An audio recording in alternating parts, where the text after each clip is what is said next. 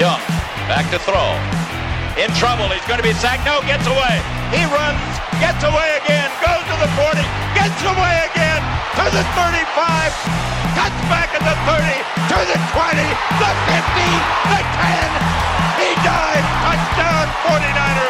the 50, the 10. He dives, touchdown 49ers. For the first time since 2013, the 49ers are going to the NFC Championship game.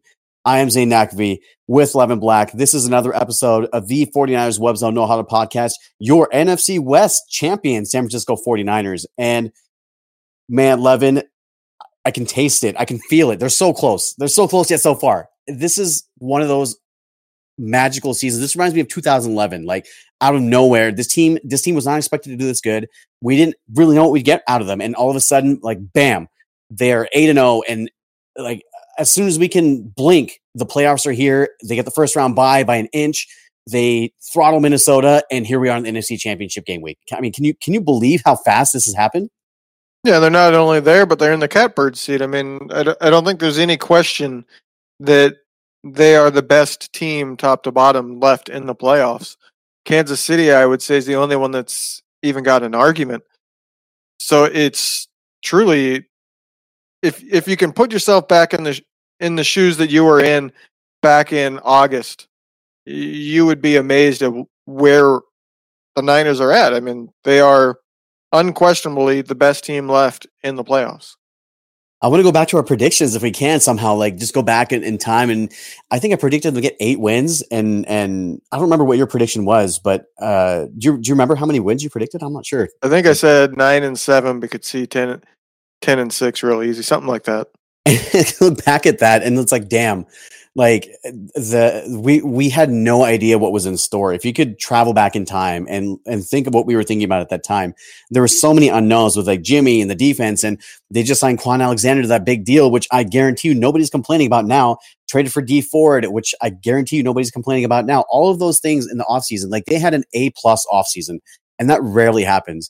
I mean, before we talk about this Vikings game, and we will get into the recap of that, I do want to touch on this, where everything's fallen into place for the 49ers in the last 12 months or so, where it set them up in this position that they are now, hosting an NFC Championship game with the most complete team left in the NFL in the playoffs and a legitimate chance to go to and win the Super Bowl.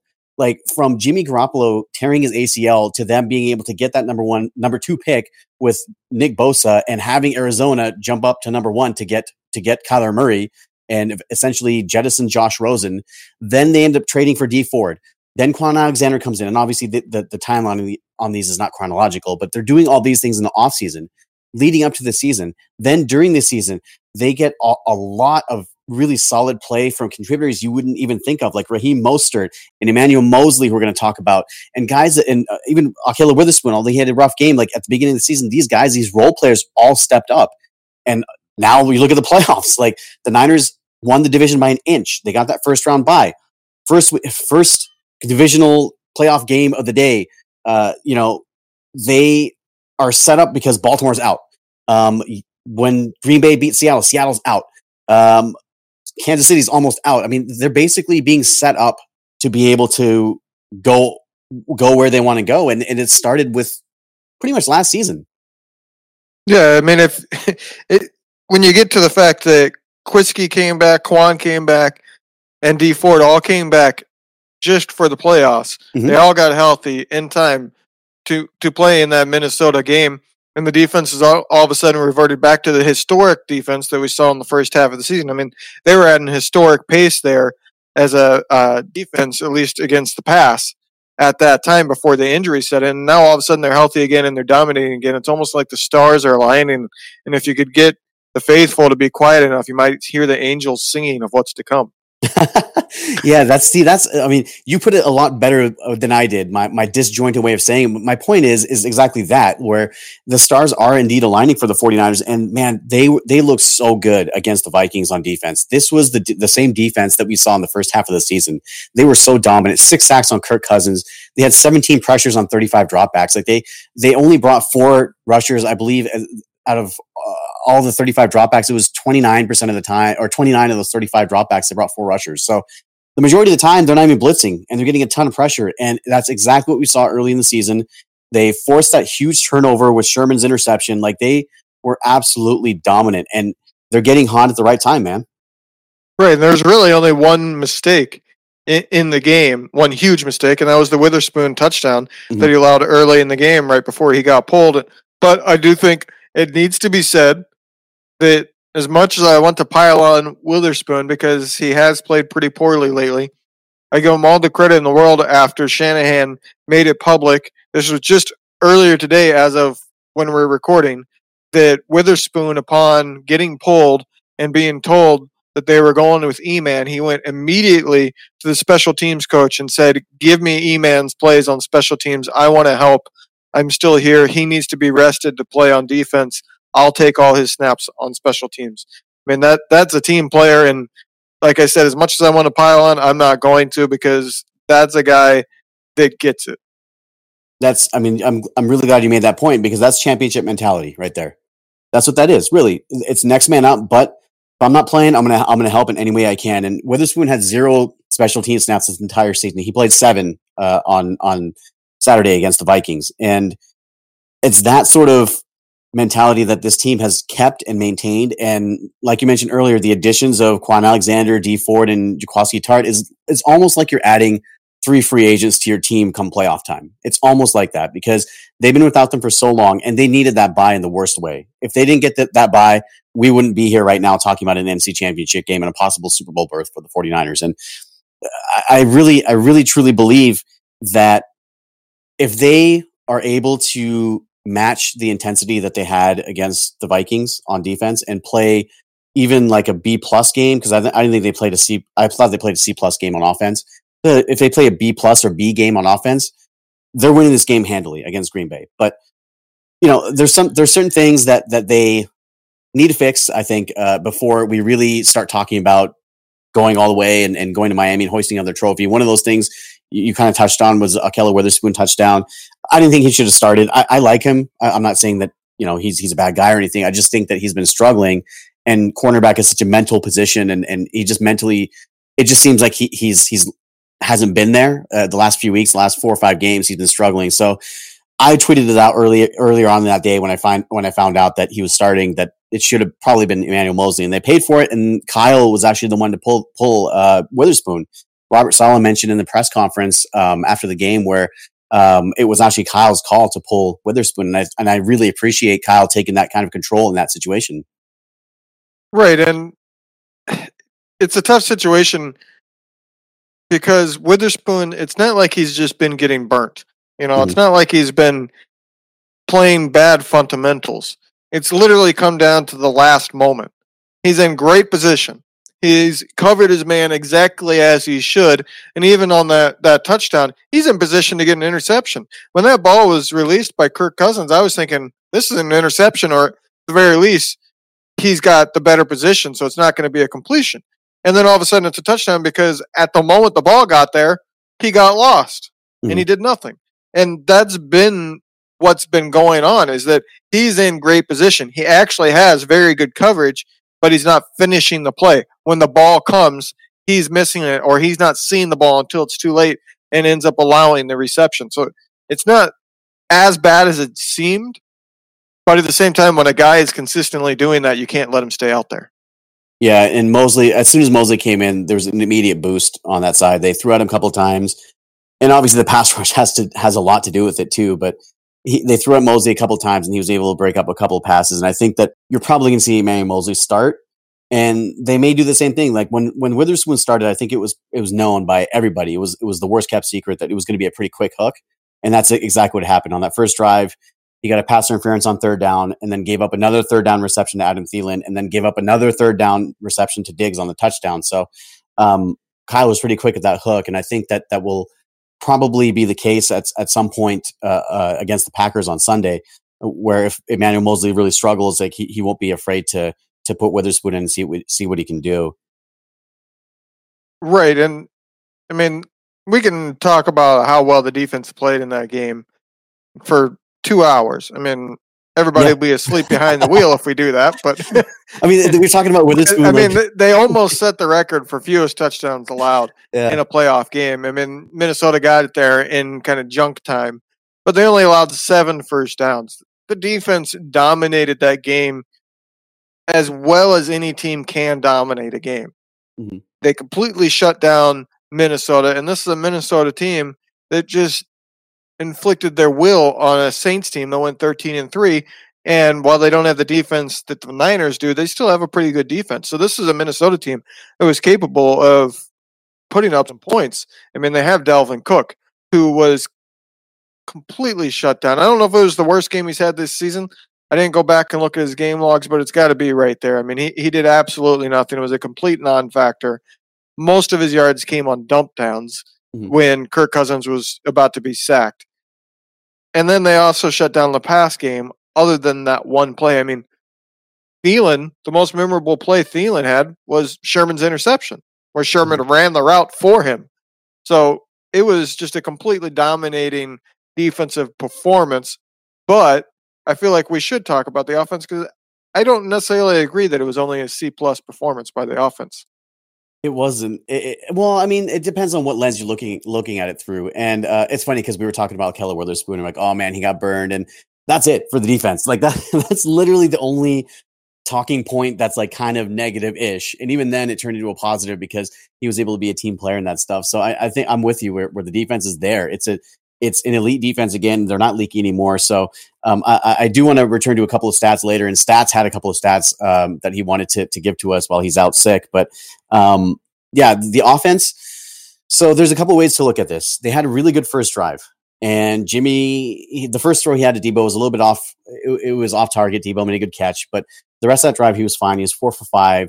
Completing passes on that drive. He completed the touchdown to Kendrick Bourne in a tight window.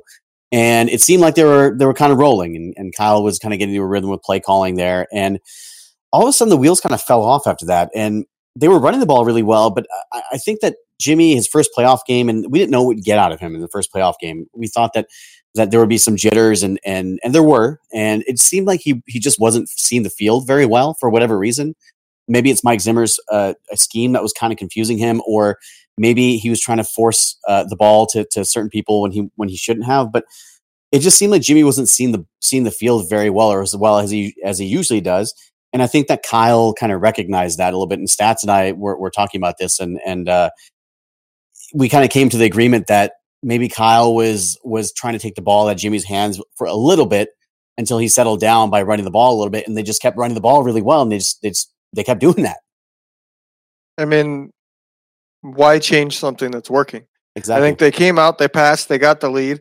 Once they got the lead, Shanahan said, okay, now I'm going to run it. And they never stopped it. So why do anything else? Was Jimmy crisp? Was he A-plus Jimmy? No. But I think after that first drive, I wouldn't say the Niners ran a vanilla passing offense because you can't risk losing a playoff game trying to save plays.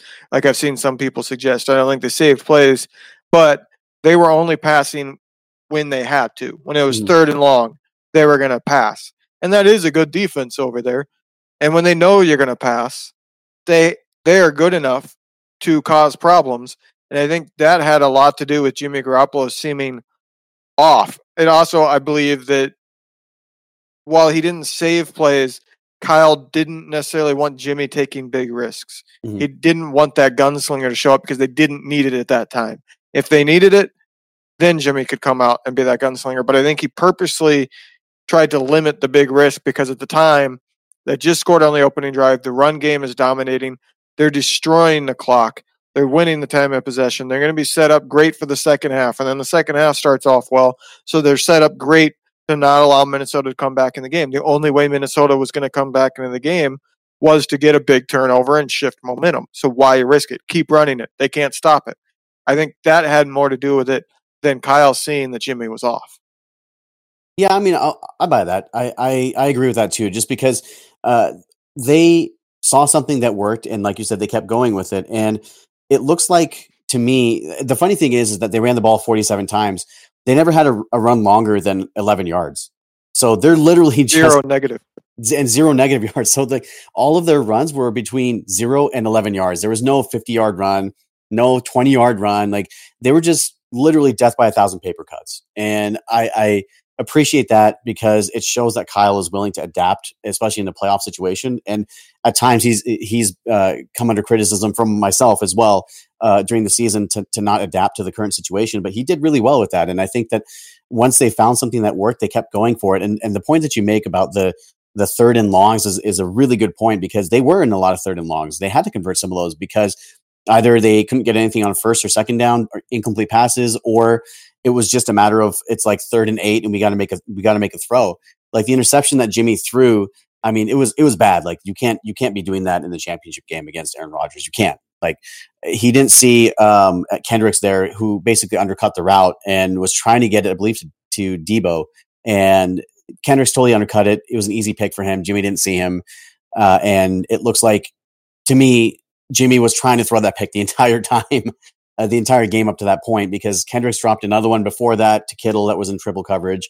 And there was the throw to Debo where he took it to the goal line, and it was just like over Kendrick's fingertips, where Jimmy was flirting with it for a little bit, and Kendrick's finally got him.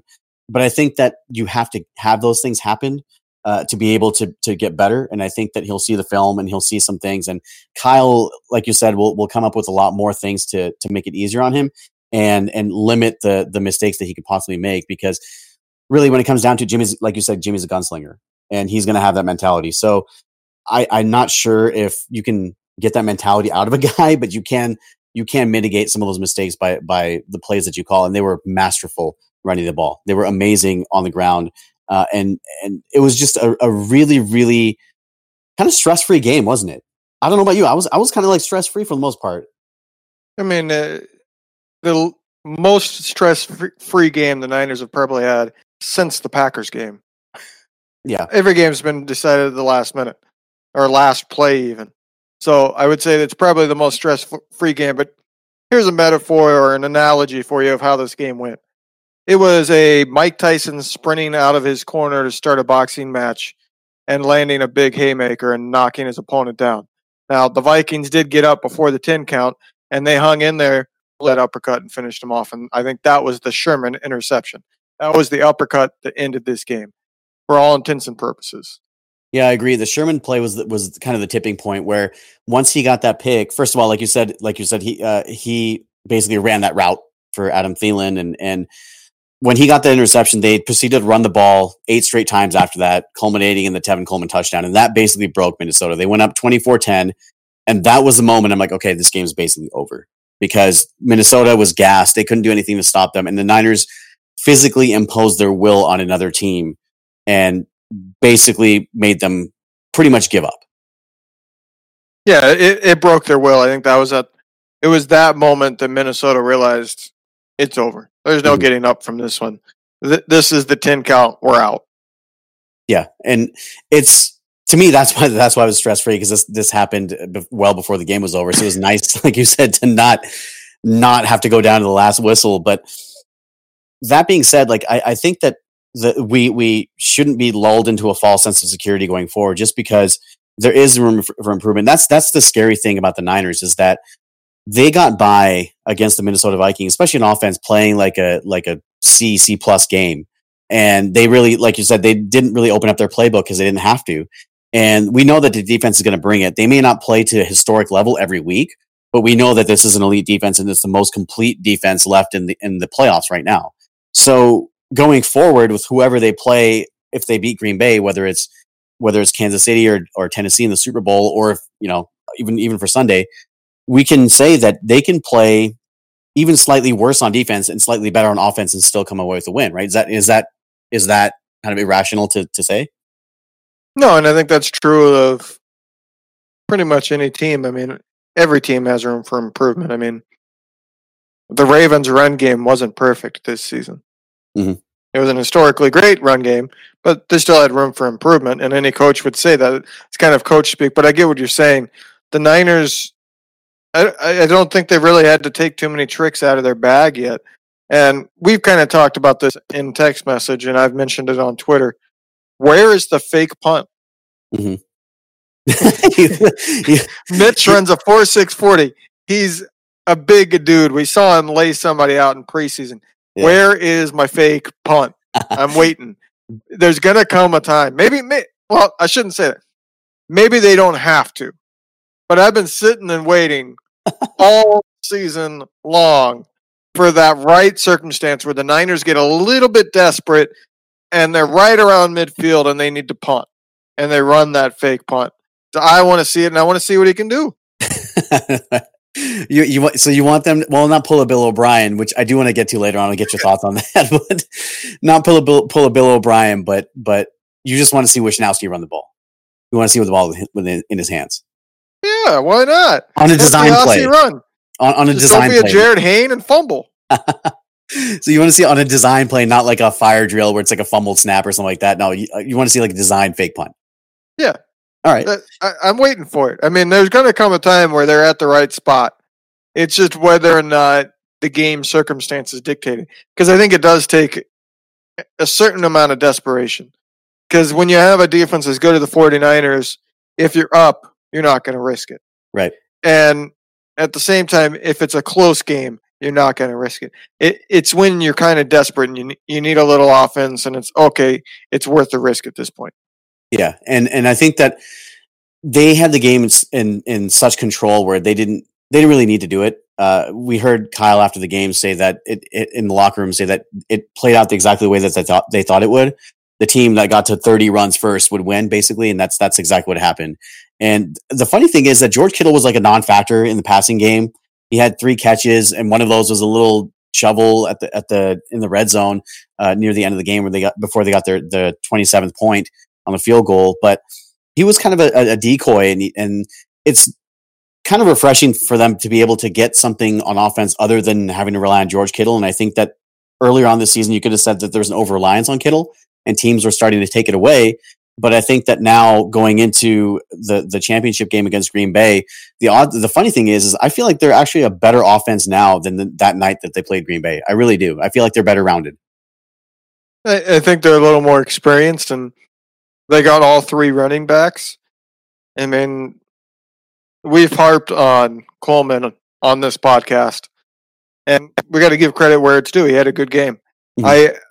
I noticed, and I almost texted you and Rob because we text during the games, and I ended up not doing it. I got distracted, and by the time I came back to it, I was like, too late. But I noticed he's finally, at least in this game, seemed to make a change. Because for the last half season or so, he's been trying to dance a little too much. And this Shanahan offense is about utilizing your speed. Get the ball and just get going and find the hole on your way.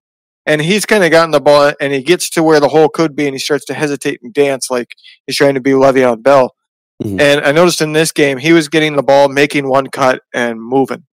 And that's what is successful in this offense. It's what's been successful in this type of run scheme for 20-plus years now. I mean, Kyle's not the one that invented this run game.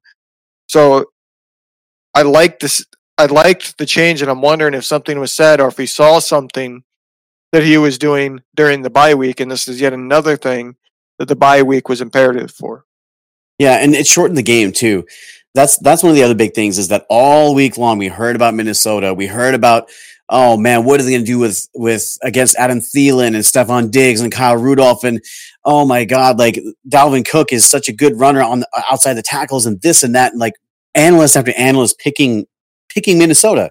Like you saw the screen grabs. 49ers Twitter, thank you very much, by the way, for bringing it to the team's attention, because the night before the game, Kendrick Bourne actually retweeted one of those screen grabs where the entire panel picked the Minnesota Vikings. And I think that the more that the Niners know about this and they have a chip on their shoulder, the hungrier they are, as odd as it sounds, because you should be hungry enough in the playoffs. But the amount of disrespect that they were getting, I tweeted this out, and I stand by it. The amount of disrespect that they got as a 13-3 number 1 seed was shocking to me, where they didn't even have like people across the board picking them. It was like Fox, all those guys picked the Vikings, and CBS, all those guys picked the Vikings. Like, you know, Skip Bayless, Stephen A. Smith, all these guys hating on the Niners, and it just got to be a little bit ridiculous to me. And the Niners kind of imposed their will, and they were historic defensively. They set a team record for least rushing yards allowed, 21. Rushing yards allowed is the least in 49ers postseason history. 147 total yards allowed is the least in 49ers postseason history. They were simply historic. This was basically a flat out dominant game. And Stats wanted to put the stat out for us where he mentioned how the game went 2 hours and 49 minutes, which is the shortest game in a decade for the playoffs. So really they were on the field. The defense was on the field for 46 snaps, which is nothing. They're going to be fresh for the next week. So that being said, Levin, let's talk about game balls, man. Let's wrap it and move on to the Packers. Well, I think it's only fair we give Rob the first one since he's not here. All right, so Stats, Stats has the game ball going to Kyle Shanahan for recognizing that Jimmy wasn't sharp at the beginning and running it down the Vikings' throats. He really adjusted the game plan to attack a weakness, and I didn't think he was personally prepared for before the game. Like if you ask Kyle Shanahan, like I'm gonna have to adjust my game plan. Or not, he probably would have said no. He probably would have said, we're going to roll with Jimmy, but they were just so dominant running the ball. So Kyle Shanahan gets Stats game ball. What about you, Levin? Well, I got to go with Richard Sherman. I'm not going to be like those other guys who don't recognize his greatness. I mean, I hated his greatness for years. I mean, easily the most hated non-Niner player, I would say, was Sherman for years amongst the Niners fan base. And now he's a Niner, and people truly aren't recognizing his greatness. It's kind of weird because at his peak in Seattle, everybody talked about it. And then he got injured and he moved on to the 49ers. And now nobody kind of gives him his due. I mean, statistically, he was one of the best corners, if not the best corner in the league. And we've seen it a lot of games, especially lately, as those analytics have kind of become a little more widespread. Teams have flat out stopped throwing his way. I mean, it's become, once again, a no man's land where wherever Sherman is, the opposing quarterback is not going. And he got his interception in this game where he literally ran the route for the wide receiver. Mm-hmm. So I got to pick Sherman. And I want to say Sherman is deserving of the Walter Payton Man of the Year with all the things that he's done. And I hope he ends up winning. Yeah, he's... It's funny because now he's flipped that switch. You hear him in the press conferences. He's like Petty Sherm now. When he was in Seattle, like a petty, kind of cocky swagger, like he has all that stuff now. And during the season, he was kind of like more mellow and laid back. But now it's like you can see that intensity, that playoff intensity is kind of flipped that switch inside of him. And I think that he is the vocal leader of the team, and he is the guy that keeps his team grounded. So Sherm, I mean, I love the fact that he's on our team, on our side. I love that fact. It's kind of funny because we're looking at, as of Sunday, it's going to be 6 years to the day since Richard Sherman tipped away that pass from Michael Crabtree into Malcolm Smith's hands. And he has a chance to put the Niners in the Super Bowl as well, help put the Niners in the Super Bowl 6 years later on the same day. It's crazy, full circle. So my game ball goes to Nick Bosa. And wow, what a performance. He had 2 sacks. He had several tackles for loss. He was so dominant. Like Kirk Cousins was a sitting duck in the pocket. Nick Bosa, for his first playoff game, this guy's a rookie and he's playing like a 10-year veteran.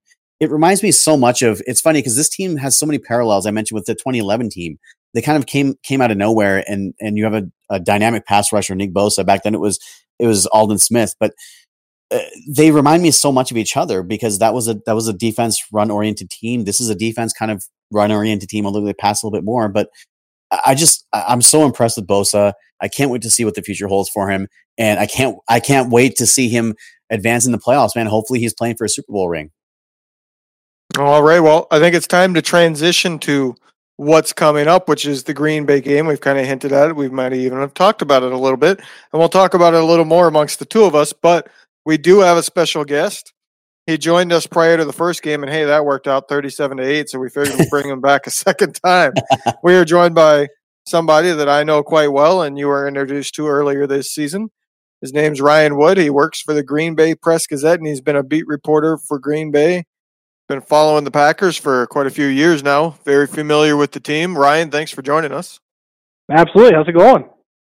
It's going well. Got a very good rivalry game, kind of hoping it rekindles this rivalry. On a personal note, you know, Green Bay was my least favorite team for pretty much all my fanhood because the first 3 years I watched the Niners, they played Green Bay in the playoffs back in those 90s games. So I've always had a special place in my heart for Green Bay.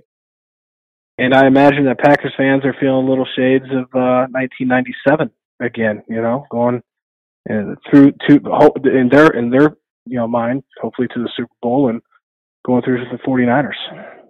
Yeah, Aaron Rodgers got a couple of years left here to kind of rekindle this rivalry, and hopefully this won't be the last time they meet in the playoffs. But we'll go ahead and get started. I wanted to start with kind of a basic question, in that what is the kind of vibe and demeanor of this team, since they do have a brand new coach, you know, and there's a lot of talk of, oh, are him and Aaron Rodgers on the same page? They certainly seem to be on the same page now. So what's it like in that locker room?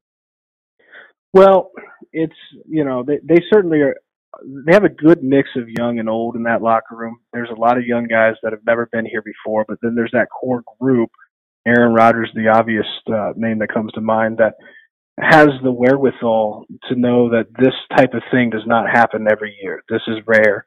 And not just to be at the NFC Championship game, but shoot, when they practice this week, all 22 starters, all 22 preferred starters are going to be healthy and participating. You know, they do have a little bit of a flu bug that's been plaguing them the past couple of weeks, but from a strictly injury standpoint, this is a completely healthy team, and that's incredibly rare this time of year to get to this point and have all your players at your disposal. So it's an opportunity. I mean, on one hand, nobody this offseason had this team being 13-3, first round bye, home game of the divisional round, and then on the doorstep of the Super Bowl in the NFC title game.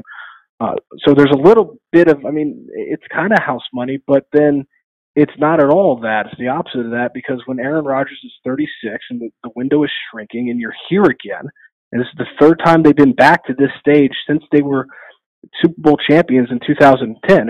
It's old hat for the quarterback. When they're here again and that window's shrinking, you know you've got to take advantage of it when it presents itself, because it doesn't happen every year. So you mentioned the injury report, and I remember during the game, Brian Bulaga went out with an injury. What's the report on him? He had a bug. He was active, but did not start, did not play because he was sick. You know, I spoke with David Bakhtiari after the game last night, and he said there's basically four different strands of the flu virus that have been going around the Packers locker room the past 2 weeks. And David Bakhtiari had it a week before. Mm-hmm. Brian Bulaga, apparently it wasn't technically the flu, but it put him out of commission. It was a 24-hour type bug. Talk about terrible luck, especially for a free agent. That could be his final game ever at Lambeau Field. He wasn't able to play. But with him out, I mean, Brian Gutekunst has positioned himself to be Executive of the Year in the NFL, and he's done a lot of splashy moves, bringing in the Smith this offseason, going out and getting Billy Turner, Adrian Amos. He spent a lot of money this spring, but there's been those subtle under-the-radar moves, too, and one of those was in early December going and claiming Jared Veldheer from the reserve retired list.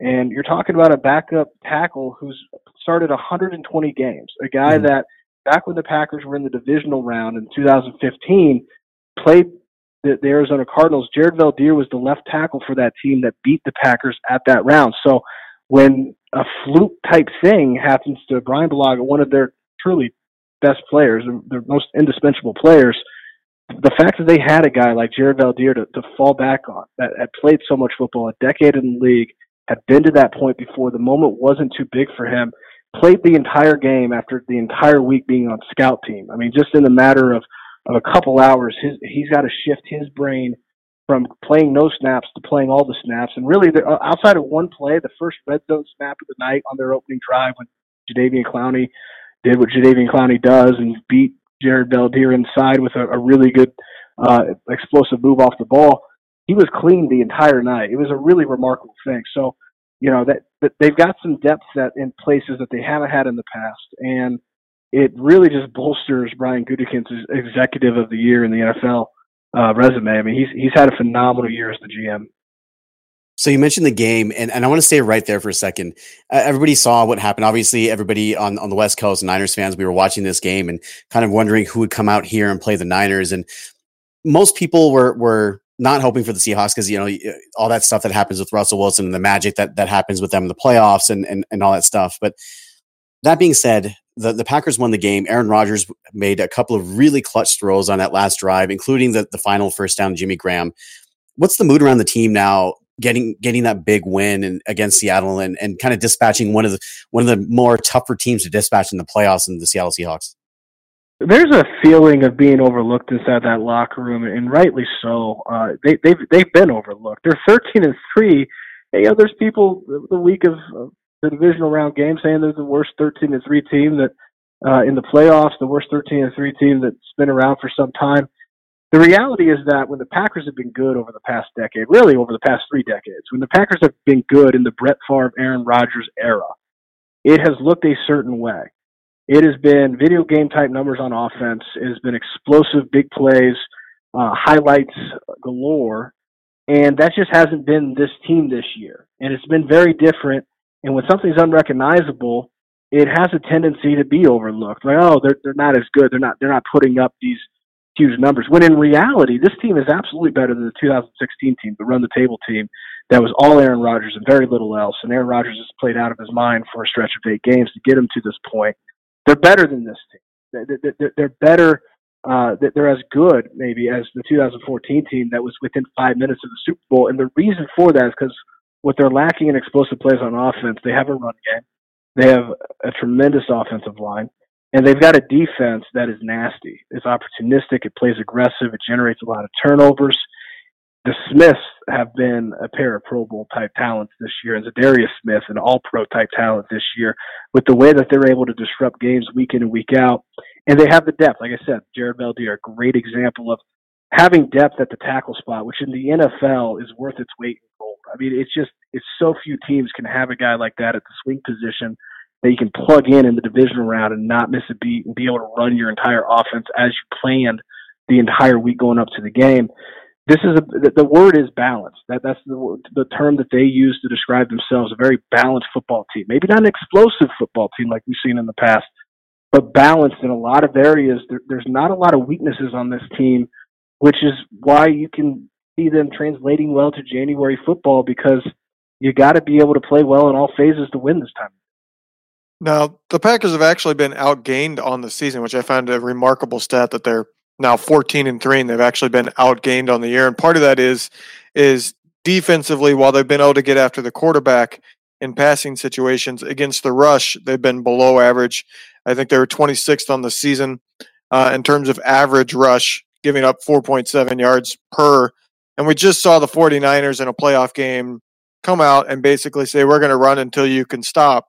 And they were able to run against a Minnesota defense that, at least against the run, was better this season than the Packers defense. So how do the Packers approach trying to stop a team that, going off last game, Kyle Shanahan is perfectly fine just running? Well, they're going to at least start from this standpoint, right? They're going to know what not to do, because whatever they did in late November, the last time they were out in the Bay Area, you scrap that game plan, you throw it away in the garbage, and you try something else. Because that game, from a coaching standpoint, they were completely outcoached. Matt LaFleur was outcoached. He said this himself by his mentor, Kyle Shanahan. They were completely outplayed. It was the worst game that they played all season, and a lot of that, obviously, was because the 49ers are a tremendous football team. You want to talk about balance. They've got the scheme on offense.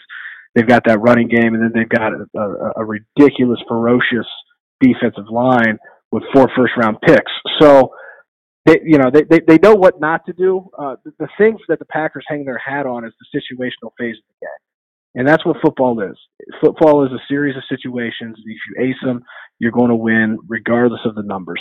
And so that's where, red zone, third down, which they were phenomenal last night on third down, especially third and long, has not been the story of the season. They've struggled third down, but they were phenomenal last night on third down. And then turnovers, they're plus 12 in the regular season in turnovers, which is top 5 in the league. Those are the areas where the Packers have beaten teams, the situational phase. Now, what's interesting is in the last 15 years, obviously do the math, 30 teams have played in the Super Bowl. Of those 30 teams, 25 have ranked top 10 in either rushing or passing offense. So you want to talk about an offensive identity. What do you hang your hat on when you've got to go win a football game? 25 of those 30 were top 10, either rushing or passing offense. The other 4 of them were the undisputed top defense in the league that year. We're talking 2015 Broncos. We're talking 2008 Steelers, 06 Bears.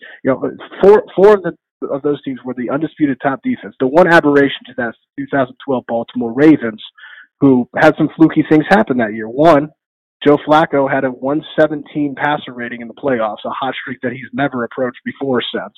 And two, Ray Lewis came back that season for the postseason and went on a tear and really kind of changed that defense. So when you look at recent history, the Packers have been very average. When you talk about rushing offense, you talk about rushing defense, you talk about passing offense, every type of major statistical category and both sides of the ball, they've been very average.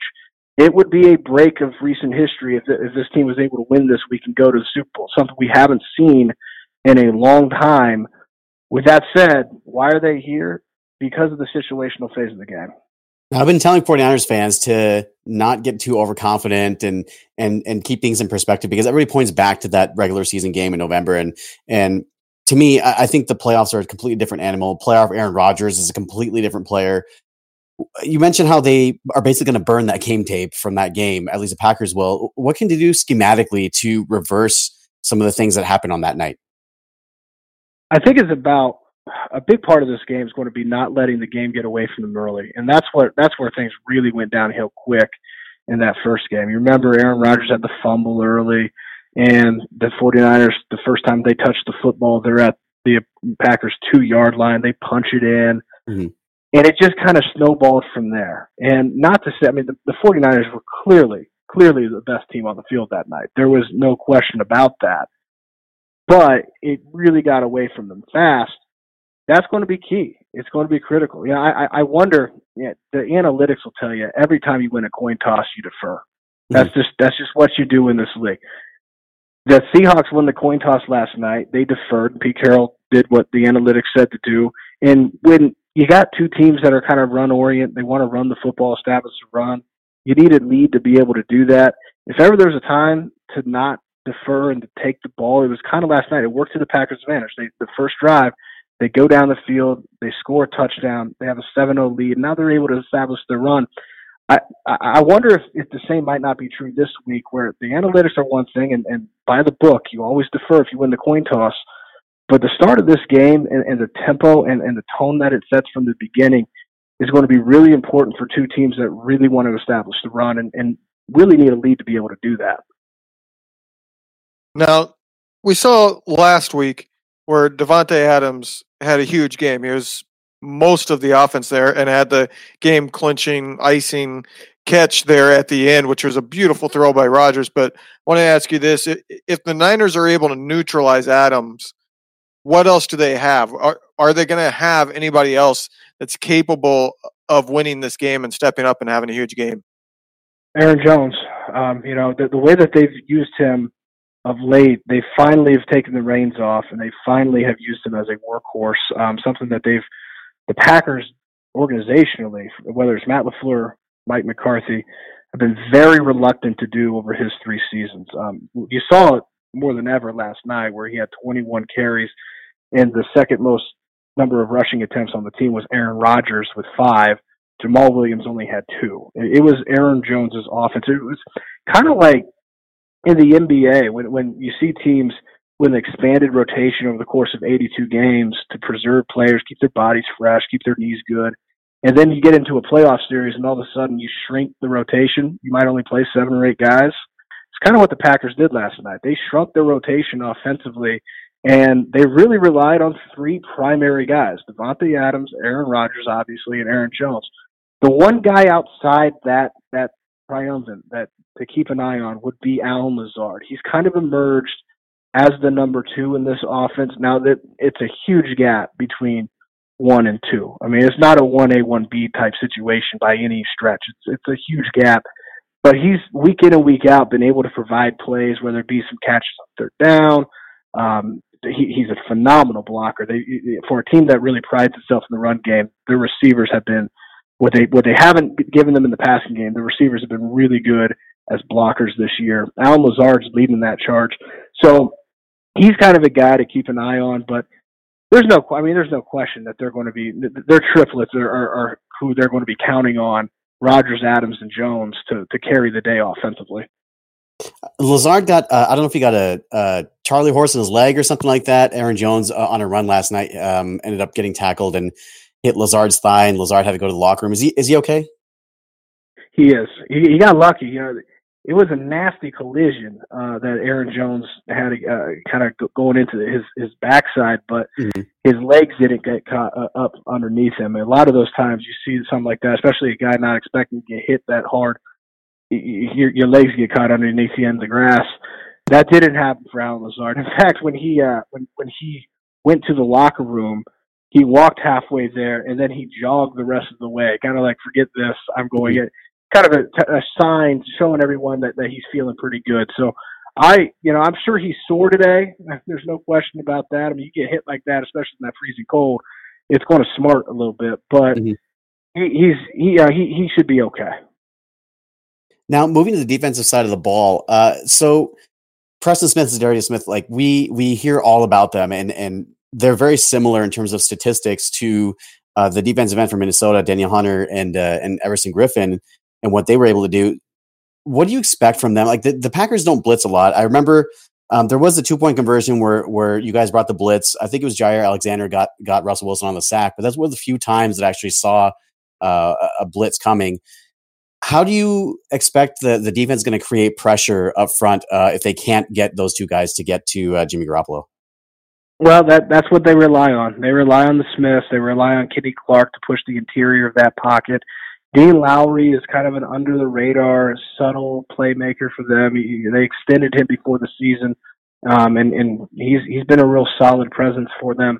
They rely on those guys up front. You're right. They don't blitz a whole lot, and you're also right that Mike Pettin pulled the perfect time to use the blitz on that 2-point conversion with Jaire Alexander coming completely unblocked. It was a big play in that game because it prevented the Seahawks from pulling within a field goal at the time. But it's no question they're relying on the Smiths, Kenny Clark, to play like Pro Bowl talents, like they believe that they are, and for the most part, especially down the stretch. McKinney Clark was on a tear really at the beginning of December. And it was really good last night again, and the Smiths have been good all year. That's their formula. They like to bring 4, and they like to drop 7. All right. Now, last time they played, Rodgers actually had one of the worst games of his career. He averaged 3.2 yards per pass, which is the worst of his career. And the Niners didn't have Dee Ford rushing from the edge. And the Packers even won the time of possession that game by more than 10 minutes. Normally something you see happen in a dominating win, not a blowout loss. So let me wrap this up with asking you, give me a transcript of what a Packers win looks like. They're going to need some turnovers. There's no question. They're going to need a couple Jimmy Garoppolo picks probably. I mean, that'd be the most likely scenario. And that's something that this defense has been able to provide much of the year. They're going to need to obviously take care of the ball on the other side. They're going to need to be able to establish the run, something that they did not do in that first game. And that's Aaron Jones is going to need himself to have a night. I mean, that's going to be important. They're going to need to stay healthy. Alex Light played a lot at right tackle. It really, mentioned Jared Veldheer. He kind of, what begot that acquisition was Alex Light's struggles in San Francisco. He was overmatched from the right side, and the 49ers just completely capitalized on that. Having Brian Bulaga back and healthy and preferably for them getting through the entire game, that's going to be huge. I mean, you can't understate, especially against that defensive front, how important that will be. We'll see, too, if they can stop that outside zone run. I mean, that's going to be defensively the formula, getting some interceptions from Jimmy Garoppolo and stopping the run and lining up against the scheme that Kyle Shanahan's going to throw at them. It'll be interesting.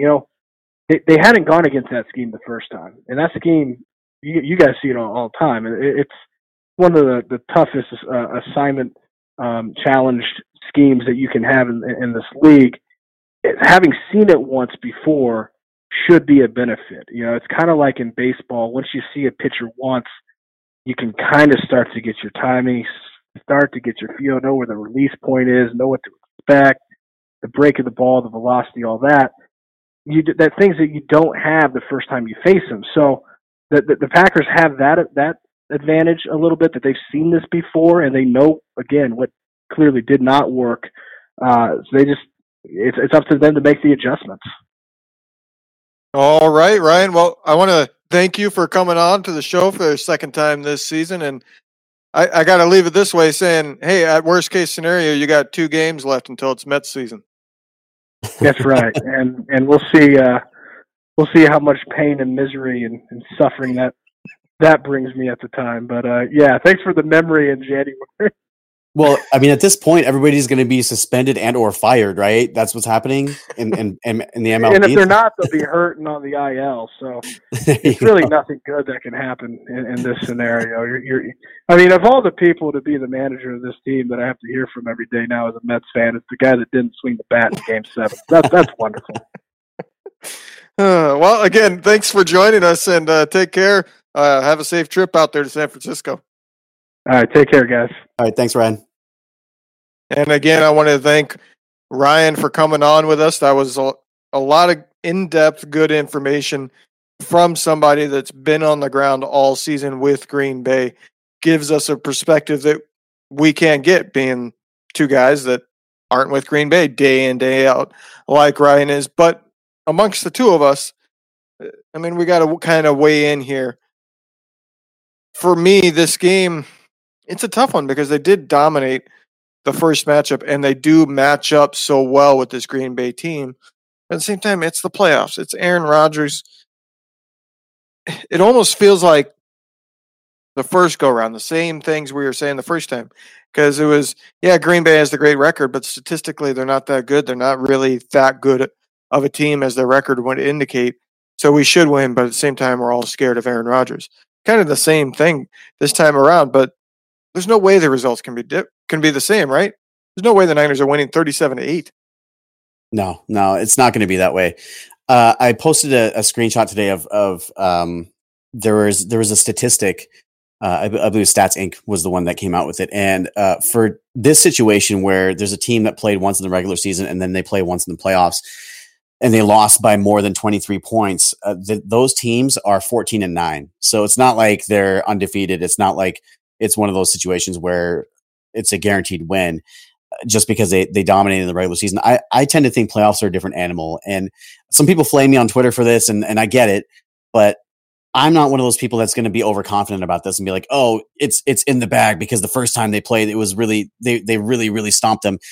It's a completely different story. As Ryan said, the game got away from Green Bay really early. And when that happens, it becomes really hard to come back, especially against a defense like the Niners, who's heavily reliant on a pass rush, because that immediately takes the run game away. And Aaron Jones was not a factor in the first game.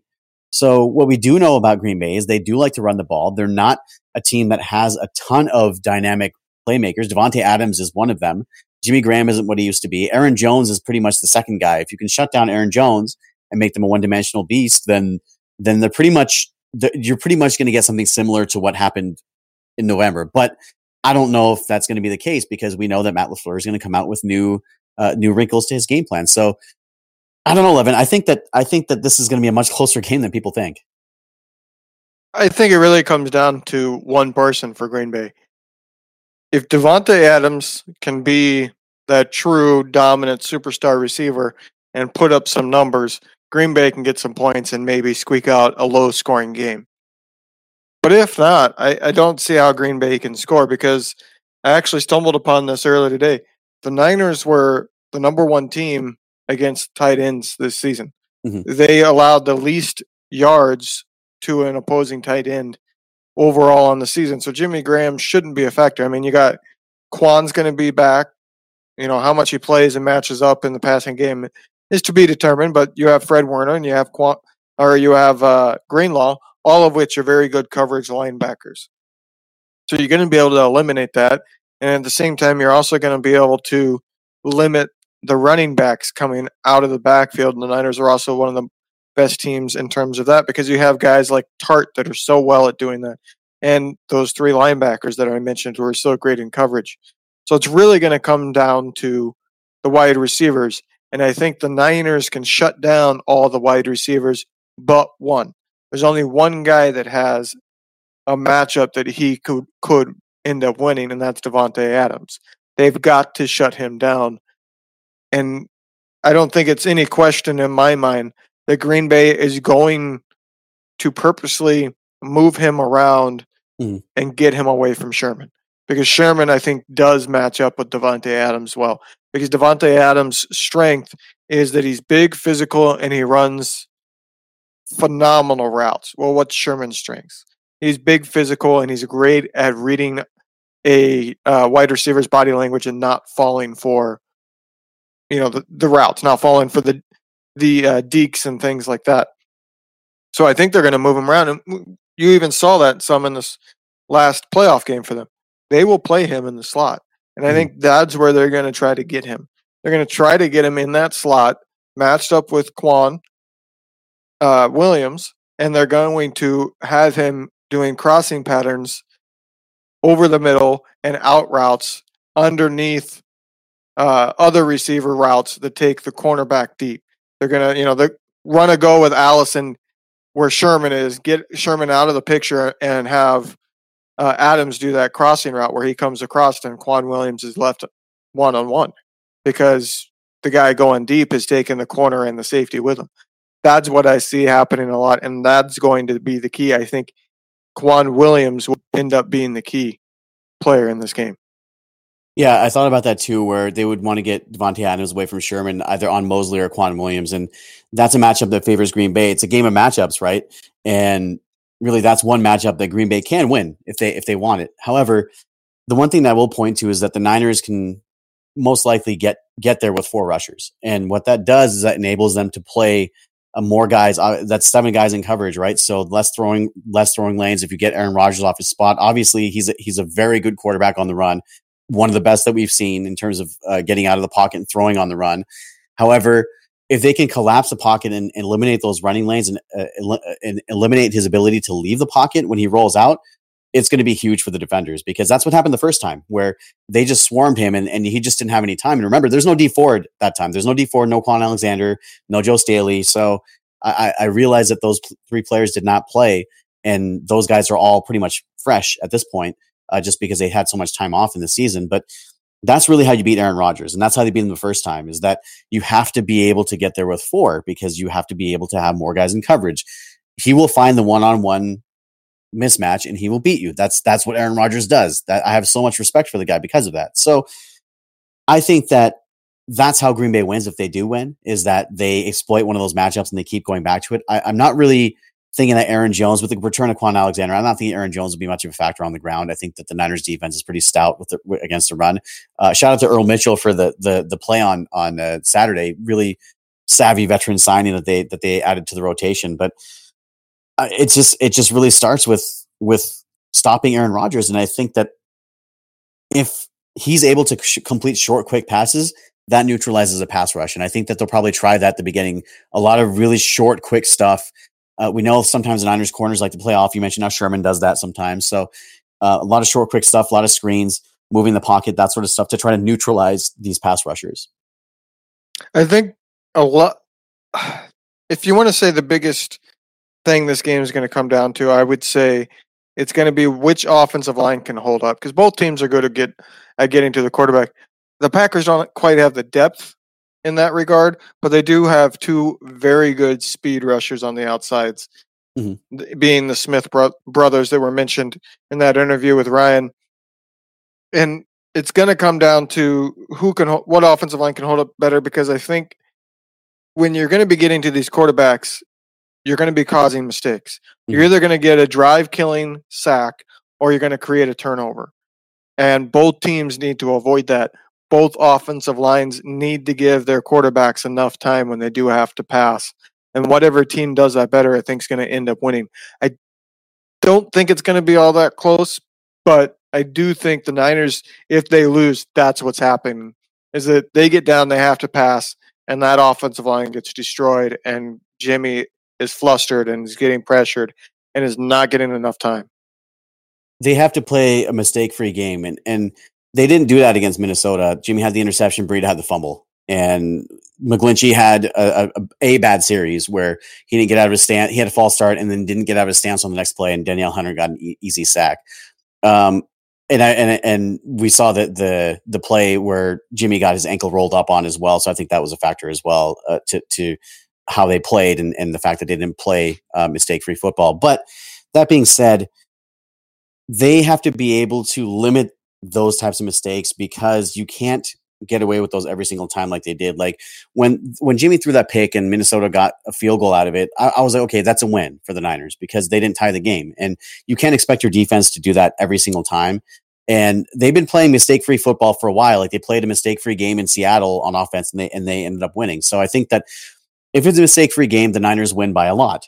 If they make mistakes, they will probably still win but by less.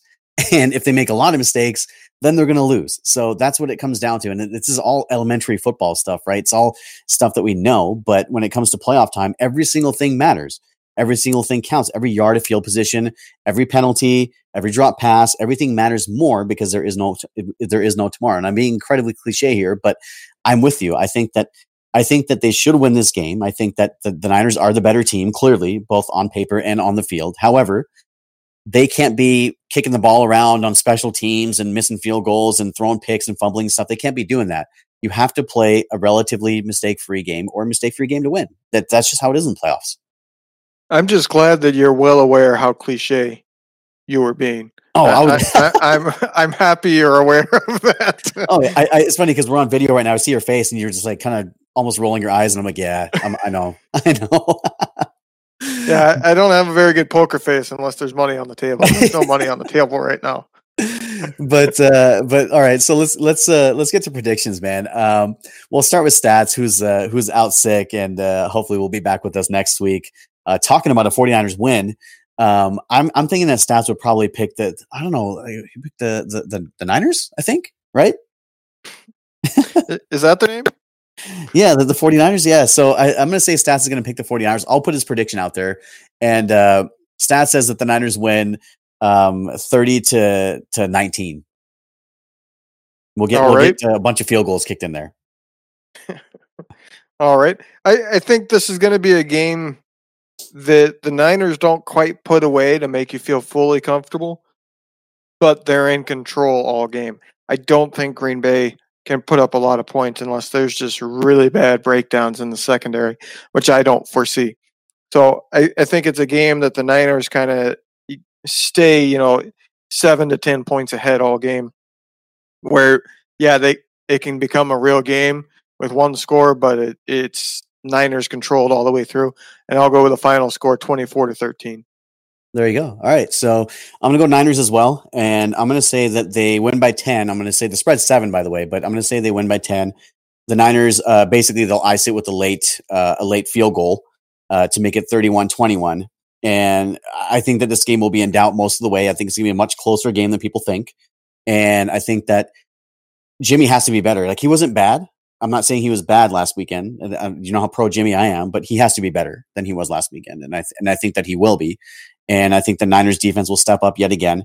Aaron Rodgers will give him a nice run for the money, but I think they'll put it away. And man, you know what that means, man. If all these predictions come true, what does that mean? That means the Niners are going to Miami to play for their 6th Super Bowl. And the parallels between this team and the 94 team are kind of crazy. David Lombardi of The Athletic put out a few of these parallels, and it is coincidence, but it's kind of funny to talk about. So both teams, they were both 13-3. They were both the 1 seed. They both got the bye, obviously. Both teams were able to secure their position to go to Miami. Both teams obviously had the home championship game that they would host. So there is a slew of other things that both of these teams did between 94 and now. Are you down to like the jersey patch where like 94, they had a 75th anniversary jersey patch. Now they had a 100th anniversary jersey patch. Just some really fun and dumb things. Anything we can hold on to for superstition. But I mean, Levin, I'm so excited about this thought of the Niners playing for a Super Bowl, no matter who they play, Kansas City or Tennessee. I'm so excited about it. I'm going to date myself right now, but do you hear that? I can hear Will Smith welcoming me to Miami. Some people won't get that. That's what 97, 98, I think, right? Like, yeah, that was Will Smith back when he was an artist. But dude, hey, that's perfect timing because Bad Boys is coming out, so I got to make that reference right now. Oh, yeah, Bad Boys 3 is coming out. Will Smith, Miami. So yo, come on now. Pay us for the promo, bad boys. Come on. You can throw a few bucks our way. People our age will love that reference. Everybody else will be going, what's wrong with this guy? I got you though. I followed you on that. So, but man, I'm super excited. And before we go, just a couple of quick thoughts on how the season's gone. I don't know what's going to happen this weekend. And I tweeted this out too last weekend, but I don't know what's going to happen. I don't know who's going to win. Obviously we can't tell the future, but Levin, it's been, I think we can agree as a 49ers fan, it's been such a fun season up to this point. It's been amazing. It's been a roller coaster at some times, but it's been the most fun I've had watching football in over half a decade. And to have the Niners in the mix for the Super Bowl and not in the mix for the number one overall pick has been such a refreshing thing. And I think that this team is here to stay. This is not just a flash in the pan. And I'm so excited that I think that this is just the beginning. They're just scratching the surface with this team. And it's been so much fun to watch. I was going to say, and the best news of that is regardless of what happens to end this season, whether it's a Super Bowl victory or not, Kyle Shanahan's only 40 years old. And I don't think he's going anywhere because he has family history with this team. He is kind of almost the new Bill Walsh in that he's the offensive genius of the NFL right now. So it's kind of fitting for him to be here. And John Lynch is going to be here for quite a while. So the dynamic that built this team is not going anywhere. And a lot of the 49ers' best players are all young. Mm-hmm. So this team's going to be here for a while. Absolutely. And they only have, I mean, they're only a couple players away from really being the best roster in the league, in my opinion. They're that good. So, but before we head out, I do want to hear your prediction on the AFC game, because this obviously affects the Niners in our prediction. So who wins the game between the Chiefs and the Titans? It's going to be the Chiefs. I don't think it'll be all that close. Yeah. And that's not just because my brother is a huge Titans fan. And for about 10 years did his own Titans podcast. I think it would be kind of cool to play against my brother's team in the Super Bowl. And I do like the Niners' chances of winning against the Titans a lot better. But I think Kansas City, they're peaking at the right time.